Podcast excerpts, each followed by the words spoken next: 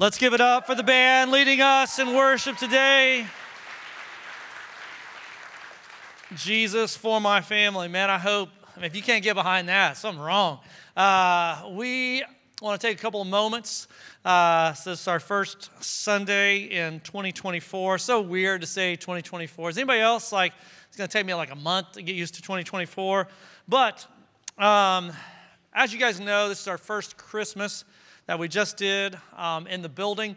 And so amazing, amazing. And it's always good to take some time and thank everyone that made it possible.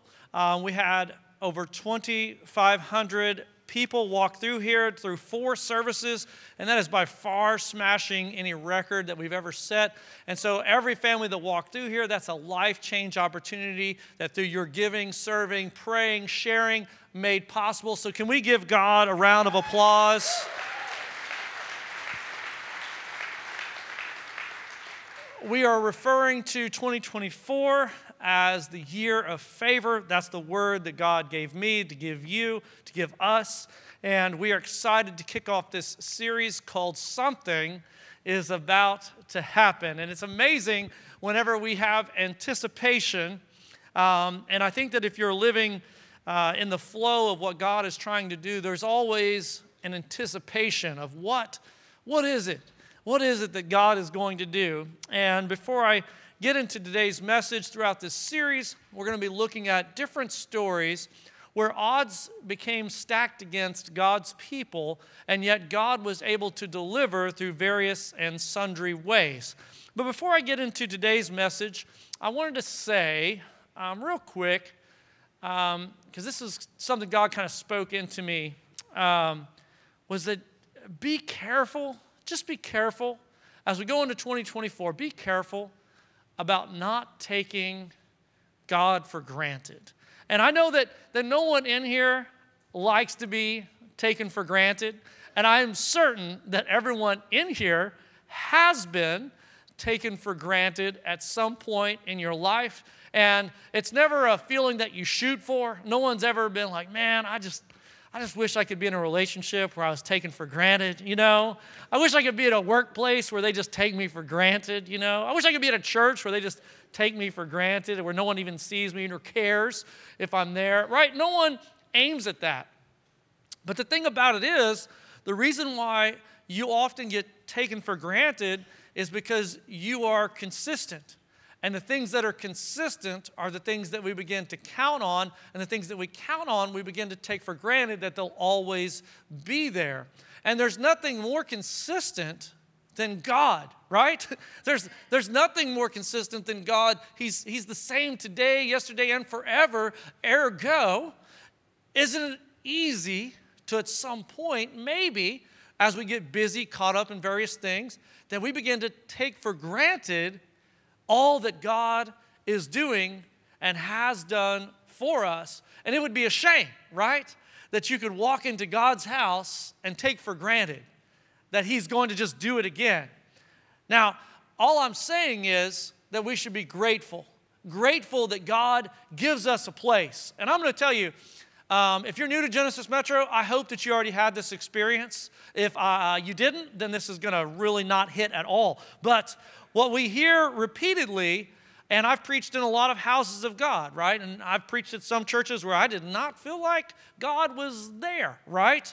And I'm going to tell you, when people walk in here, they say, there's something different about this place. And it's not because it's made of better material, it's not because we have this incredible um, LED board back here, but it's the people because God inhabits the praise of his people. So if his spirit is going to join us in the room, we have to join our spirit to his. And I think that we do that every week because our worship team brings it. And then you know I'm going to preach it. And so when you walked in here today, before you even sat in the seat, there is something different. And you might not even be able to put your finger on it, but don't take it for granted that every house of the Lord that you walk in, that God is going to be there. And I just want to say, I thank God that He's here with us every single week.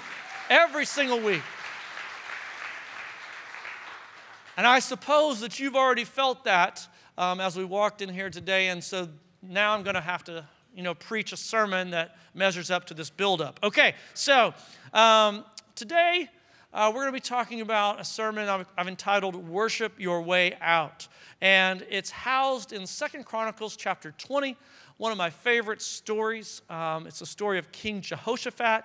And just to give you a little contextual background uh, for all my Bible nerds, um, there's a there's a kingdom that starts off with David being king, and then through sin and Solomon and choosing wrong women, which who hasn't, um, the kingdom gets divided. And uh, his Solomon's son chooses that he, to listen to his friends uh, rather than listen to his dad, who was the wisest man to ever rule. Parents, you are not alone. You're not alone. Do you ever wonder why they choose the idiot friends that they have over your sagely advice? Does anybody ever like wonder that? Yeah, Solomon had the same problem. Anyway, I could go on, but that's not the sermon. So there was a divided kingdom. There was a northern kingdom that was Israel, and the southern kingdom was Judah. And so that was David's line of people. That's his tribe. And so today we're going to be talking about the southern kingdom of Judah. And there was a king named Jehoshaphat. And Jehoshaphat, that is that is a strong name, right? And if you're if anybody is like getting ready to have a child, I tell you, man, Jehoshaphat. That would be sweet, all right? He is the original PHAT fat, okay? For all my for all my Gen Xers in here, back me up on that one. Okay, so anyway, what am I doing? Here we go. It says, after the Moabites and the Ammonites um, and with them, some of the Meunites, all the ites, um, came against Jehoshaphat for battle. Some men came and told Jehoshaphat, A great multitude is coming against you from Edom, from beyond the sea, and behold, they are in Hazazon Tamar, that is En-gedi. Now, I know none of those names do anything for you, so I've chosen, I am a cartographer, so from time to time I create my own maps, okay? And as you see, far to the north there is where we sit today, okay?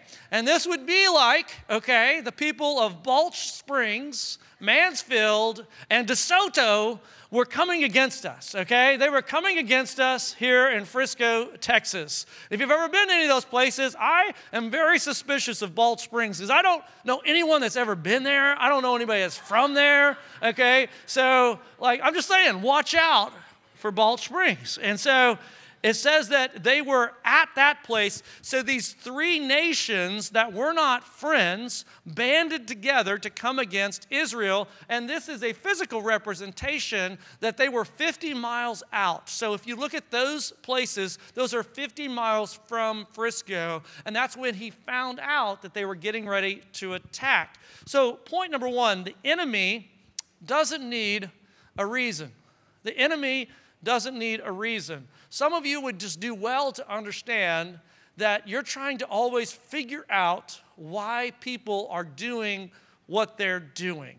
Like, have you ever had that thought, like, how is this person treating me this way when I have done nothing but try to help them, love them, like them, support them, maybe even given money to them. Has anybody else ever had this? Like, where you're like, why is this person treating me this way? Like, you can't figure it out.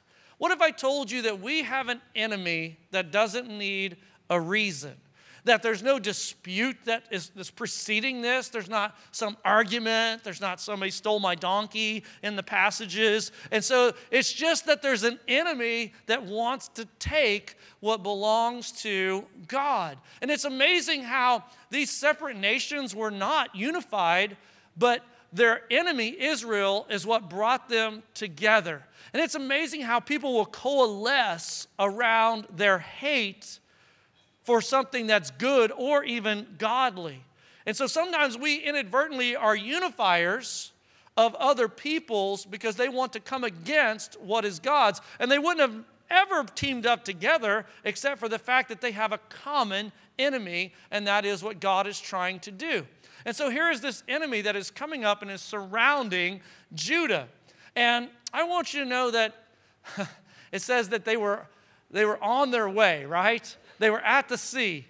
And I feel like there are always these seasons, it ebbs and flows. But I feel like there's always an enemy that is on the way. If you're in a season right now of peace, man, God bless you, and you should thank God and give Him gratitude for that. But I promise you that if you just live a little while longer, the enemy is on the way. They're at the sea, they're at the gate, and they want to take what belongs to God. And so, as you're thinking about when you face enemies, I want you to have a formula. So, as your pastor, I want to constantly give you formulas for success on how to handle adversity. Whenever you're overwhelmed by an enemy, whenever you start to feel overwhelmed by something that you feel has more power than you possess, how do you react? How do you respond? It says in verse 3 Jehoshaphat was afraid and he set his face to seek the Lord and proclaimed a fast throughout all Judah. So here we see that Jehoshaphat was afraid. And fear is a funny thing because um, the Bible has some interesting things to say about fear. And many people live in fear.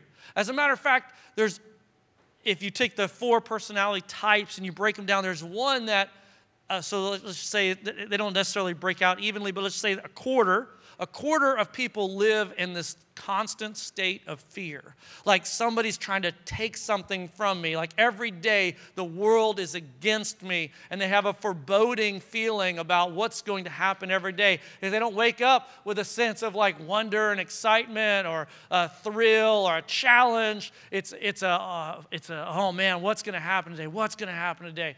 And, and I want to counsel you that, that the Bible does not say that fear is an ecosystem that you should live in. It's an emotion that you can have. It's, it's a reaction, but it shouldn't be a routine. And so you have to start thinking about it. Are you developing routines based upon emotions that were intended to be reactions, but not a lifestyle, right? And so that can become a limitation because the Bible says something about fear. Look at this in First John. It says that perfect love, right, casts out all fear. Perfect love casts out all fear. So if we can have security in love, it says that that is an antidote to fear. And so I want you to begin thinking about how do you handle fear? Because the Bible says that we can face fear with faith and we can allow it to be replaced with God's love. And so when we fill up our hearts with God's love, then we have security. Because sometimes I think in today's culture, we're mislabeling certain things and everybody has an epidemic of anxiety. And I just want to, I just, you know, I just want to come against that for just a second. Is that okay? Is everybody kind of would you like kind of let me just let me have this for a moment, okay? Saw TikTok this week. Okay, so let's start there. I'm going to preach I'm going to preach a TikTok here, okay? And there was a woman, there was a woman, and you know, I don't know how she got in my scroll, but she did. And uh, she said she had seasonal based anxiety with depression based upon um, her decor in her house. She still had her Halloween decor up and she knew she needed to put her Christmas decor up. But it was too overwhelming for her. And so she was depressed and full of anxiety. And she had a term for it like it was clinical. So she had been like to the doctor and diagnosed with seasonal based anxiety with house decoration. Folks, come on. And I wanted to scroll so bad, but I had to see how it turned out she just droned on and on about this, right? And I'm like, this, this is symbolic. This is, this is how our society is starting to decipher information. That if you feel a sense of you have to work hard. You have to do anything, and it's stressful or it's a struggle, then we mislabel it and we say we're now full of anxiety and depression. And we give, I think sometimes we give voice to these things, and then they, instead of becoming a reaction, to be overcome with God's grace, with His favor, with His power, with prayer, to be replaced with something else, we sit down in it and we make it a routine instead of a reaction. And I want you to know just because it's hard doesn't mean that it's an anxiety that you sit down in because life is full of hard things. Man, can I get an amen that you just you just have to do some hard things. Sometimes I think, now I am way off script at this point, okay? way off script but I'm going to give it to you. I just think about the pioneers. Do you ever think about the pioneers? Like they're out there with an axe chopping down a tree, making it into a wagon wheel. And I think, you know, any given moment they start off with like 100 and they get to wherever they were going, which they didn't even know where they were going, right? And they got like 10 left out of the 100. I think that's stressful. I think that's anxiety, right? And now it's like, man, I got to replace my Halloween decoration. Christmas decoration. That, that's not anxiety. And the church said, Thank you. Thank you. Thank you. I got to get up and I got to take a test. Oh, I got anxiety. No, you don't. You procrastinated. That's what that feels like. All right. So now we've set up the rest of the sermon. Jehoshaphat was afraid.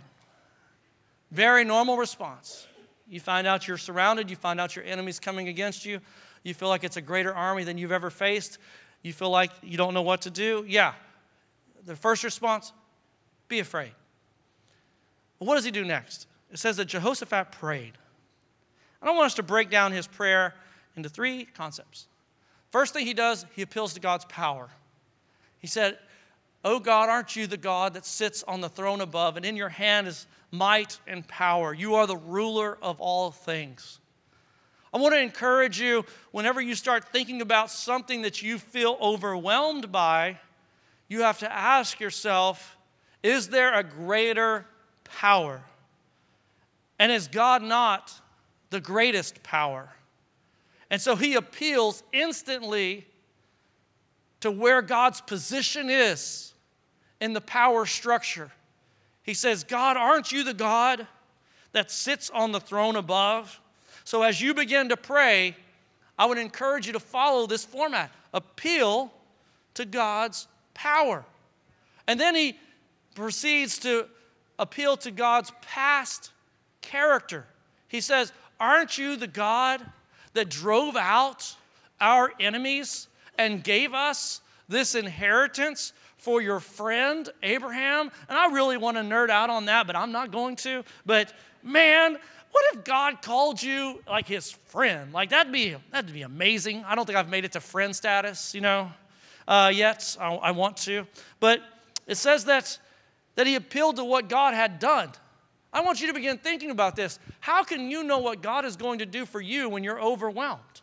He's given you 66 books called the Bible and he's written about every possible conceptual scenario and then told you what he can do for you when you're in that situation. And so, how do we know what God is going to do now? We can look at what he's done before.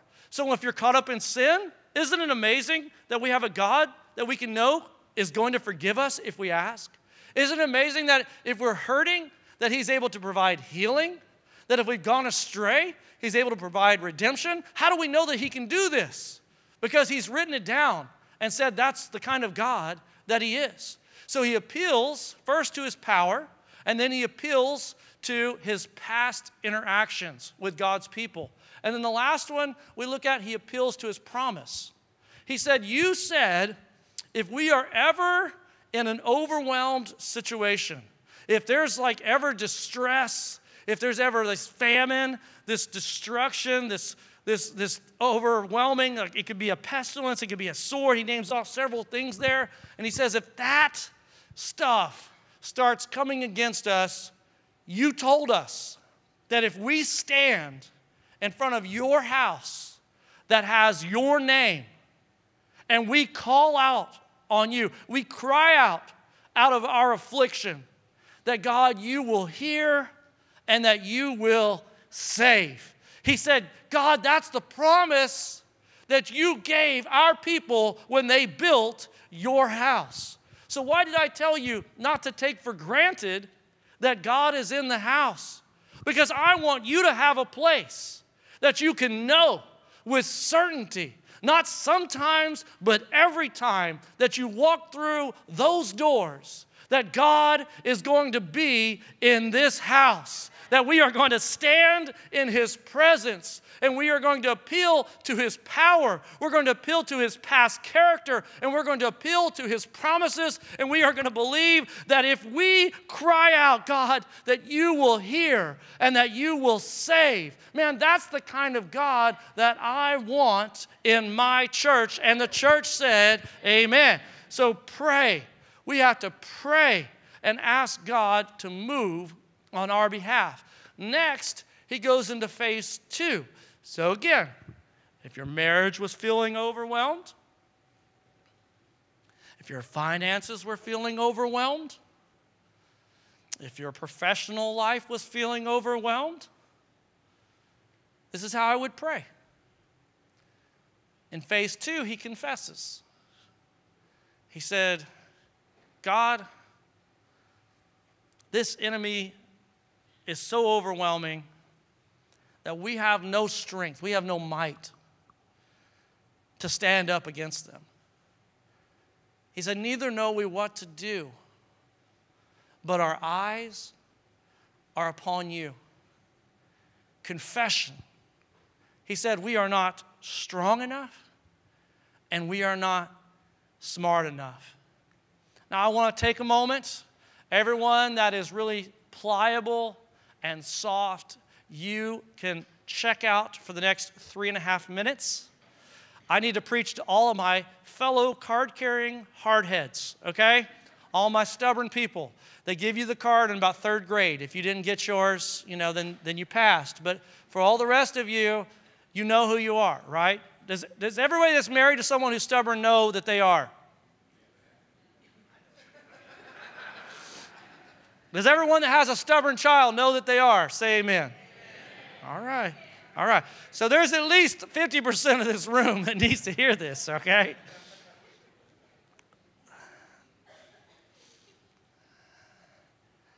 When you are self reliant, that is applauded in our culture. And it's a good thing, right? We, we, we have a, a country that was built on individualism and merit. I think we're moving away from that standard, but I think it's the best standard. However, when we temper our desire to accomplish with faith, we must realize that even in our competence, there are some situations that are beyond us. I just wanted to ask you when's the last time you confessed to God, I'm not strong enough? God, I'm, I'm not smart enough. Had a gentleman visit our church for the first time this morning, walked up here,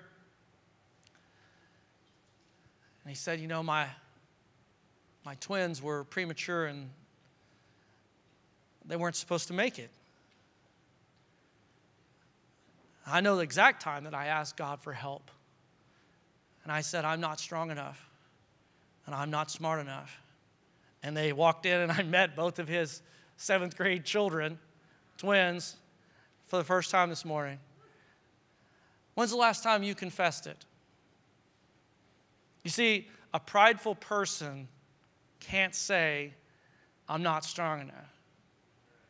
A prideful person can't say, I'm not smart enough. And I've lived long enough to know that there are some things that are bigger than me. And I promise you, that if you have not been humbled yet, life will humble you. And I would rather you learn this lesson from me than to learn it from personal experience. that you ask God on a regular basis God, show me. Show me what I don't know. Tell me what I need to know, not what I want to hear. When you pray, is it more you talking or is it you listening? Did you know that that was a part of it? Did you know that when you pray, that you can ask God, but then you're supposed to listen to see what He says? I think, I think some of you are in a one way conversation. anyway, uh, y'all get it later. But the last thing He says is, Our eyes, where? Our eyes are on you. Our eyes are on you. I would just ask you this morning where are your eyes? Where are your eyes? What is the vision? Where are you going? Is God at the end, is He the trophy that you're trying to win?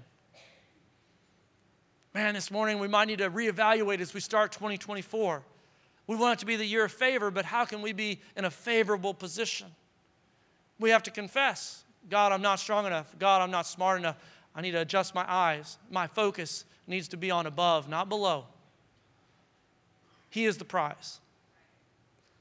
It says that he prayed and he confessed. Now, this is where, hmm, this is where I get excited.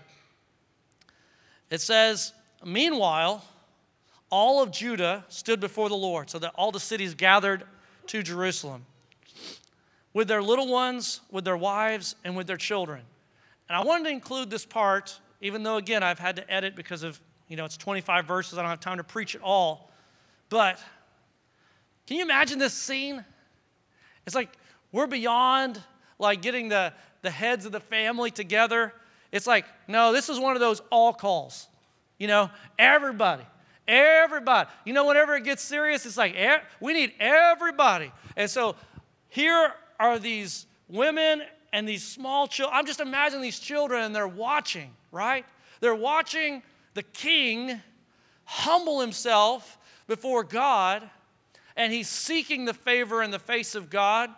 And they're wondering, like, they're gonna see, like, what's gonna happen? And it's amazing. Like, I love it that we worship as families in here because we we have this expectation, like, what is God getting ready to do? And they're watching you, mom and dad. They're watching you.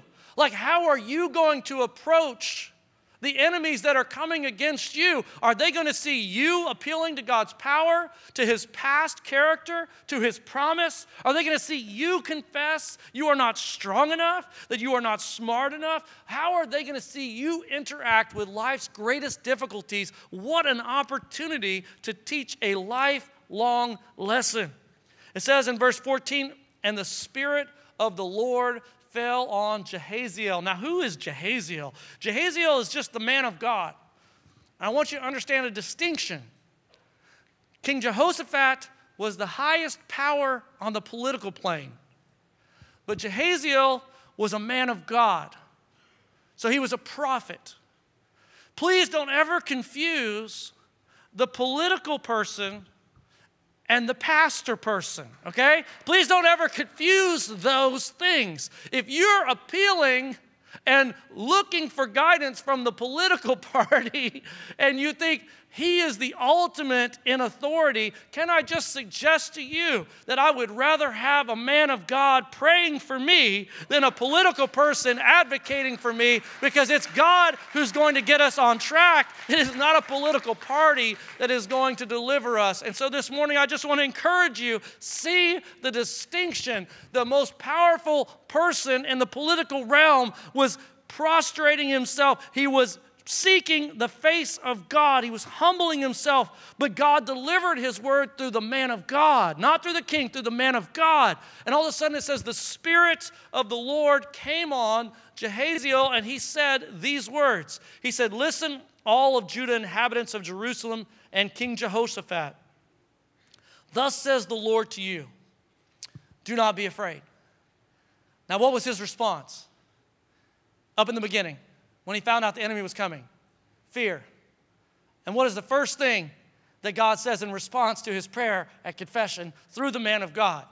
He says, Do not be afraid. Isn't it amazing that God always has the right word at the right time for exactly what you're going through. Like you walked in here thinking it was going to be another Sunday, but somehow Pastor Tim knew exactly where you were at, knew exactly what you needed, and you never even been in here. It's your first time. And you're like, how does he know? Because God knows full, that's how.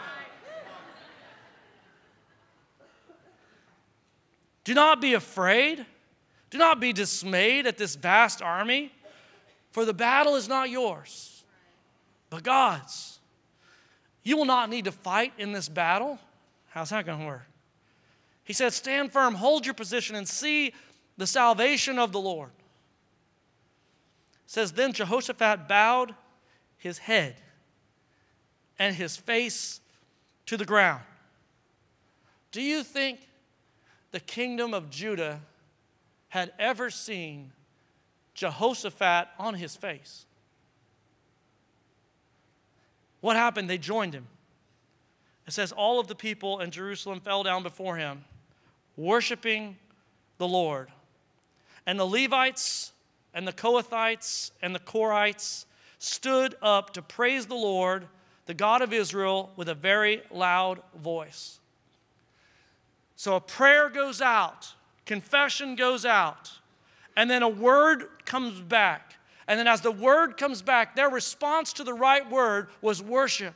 We must worship God when He gives us the word that we need. And the church said, Amen. Come on, when He gives you exactly what you needed, isn't it amazing how you can turn it on and like the song, the sermon, the what, the, the TikTok that you're scrolling, that day someone texts you, someone sends you an email. Isn't it amazing how often it's just the thing you needed at the right time? And then what is your response? He says that he gets on his face and he worships God. When's the last time you got on your face? See, don't tell me you're serious about solving the problem that you're facing when you won't get on your face before God. You see, there's a position, there's a posture that goes with a response to God. And almost always in the Bible, it's how can I get lower as I'm in the presence of the Most High? Because He is worthy of my worship, He's worthy of my honor, He's worthy of my respect. And then in church culture, I'm going to preach now. In church culture, it says that as Jehoshaphat and all the people bowed down, here comes the choir director. So, if you don't know who the Kohathites and the Korahites are, they're the worship leaders.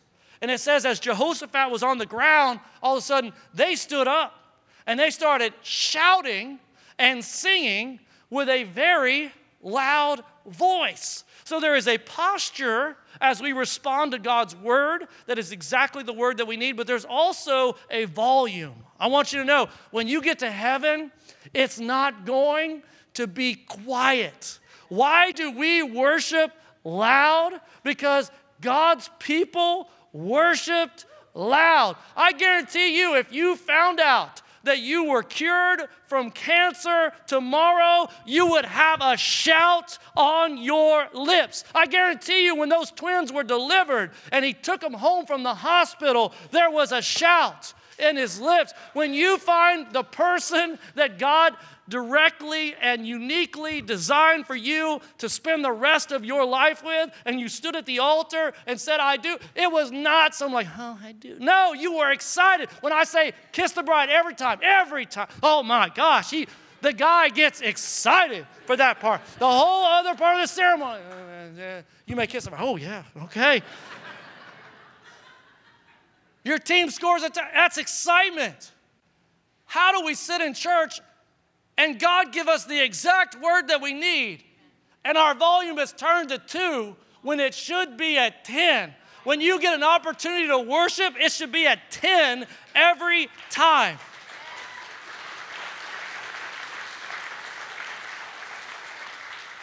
Don't tell me that you want to overcome the enemy that's overwhelming you and not have a song, Oh my gosh. says the next day they went out to battle.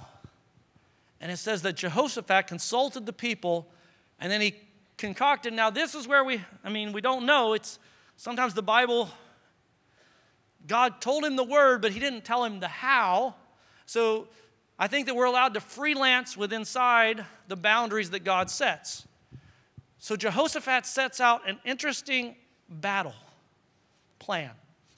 It says that he took those same guys, the Levites, specifically from the tribes or the sub, uh, I guess it'd be clans of the Korahites and the Kohathites. And it says that he set those worshipers out in front of the army. Now, if y'all have never studied war, you will, you will never have found, like just before the Marines landed, they sent in the choir. And like, we are going to sing some songs before we invade Iraq in the Gulf War, right? That's, that's 1991, 1990. I remember that like it was yesterday. It's like, imagine them sending in the choir and like they're gonna sing Bon Jovi, okay? Like, that's, that's going to be our battle plan. I just want you to think about this, okay? Jehoshaphat is in the fight of his life, and he says, Hey, before we go out there, um, I'm going to take the singing guys, I'm going to put them out there at the front, and I want you to sing a specific song. He had a song request all those years ago. He said, I want you to sing this Give thanks to the Lord for, say it with me, his love endures forever. Now, what was his response at the first? The enemy is coming. He was afraid. What did we say? Perfect love casts out all fear. What is he singing about as they walk off into battle? Now that they face their fear with faith, give thanks to the Lord for his love endures forever. The love of God has cast out all fear. Now, watch what happens. Next verse it says, As they began to sing, God began to win on their behalf so that their entire enemies were defeated before they ever got to the battle. As soon as they began worshiping, what happened? God started winning. How are you going to get out of what you're in? You're going to have to worship your way out. Worship is our weapon and it is undefeated. Someone sitting in this room, you better find a song in your heart if you want a solution to what is coming against you. They're already there, man. Balch Springs, Mansfield, DeSoto, they are on their way. I promise you, they're at the sea, they're ready to cross. Are you ready to answer? Are you willing to pray? Are you willing to confess? Are you willing to worship? And not that quiet worship. I'm talking about that loud worship like God saved your soul. I'm talking about that loud worship like the marriage was almost broken and yet God brought it back together. I'm talking about that worship like you should be dead, but somehow you're sitting in this room today. I'm talking about that worship whenever your kids have gone astray and gone through a dark season, and you watched as you prayed faithfully that God brought them back into the light. That's the kind of worship that I'm talking about. Man, if you don't have that in here today, I pray that God would break you, humble you, and that you would find a song in your soul. Let's pray. Father, we ask. We ask today, God, for your power. God, you and you alone have that power. God, we recognize that you are the King. God, we recognize that you've done it before, and therefore you can do it again.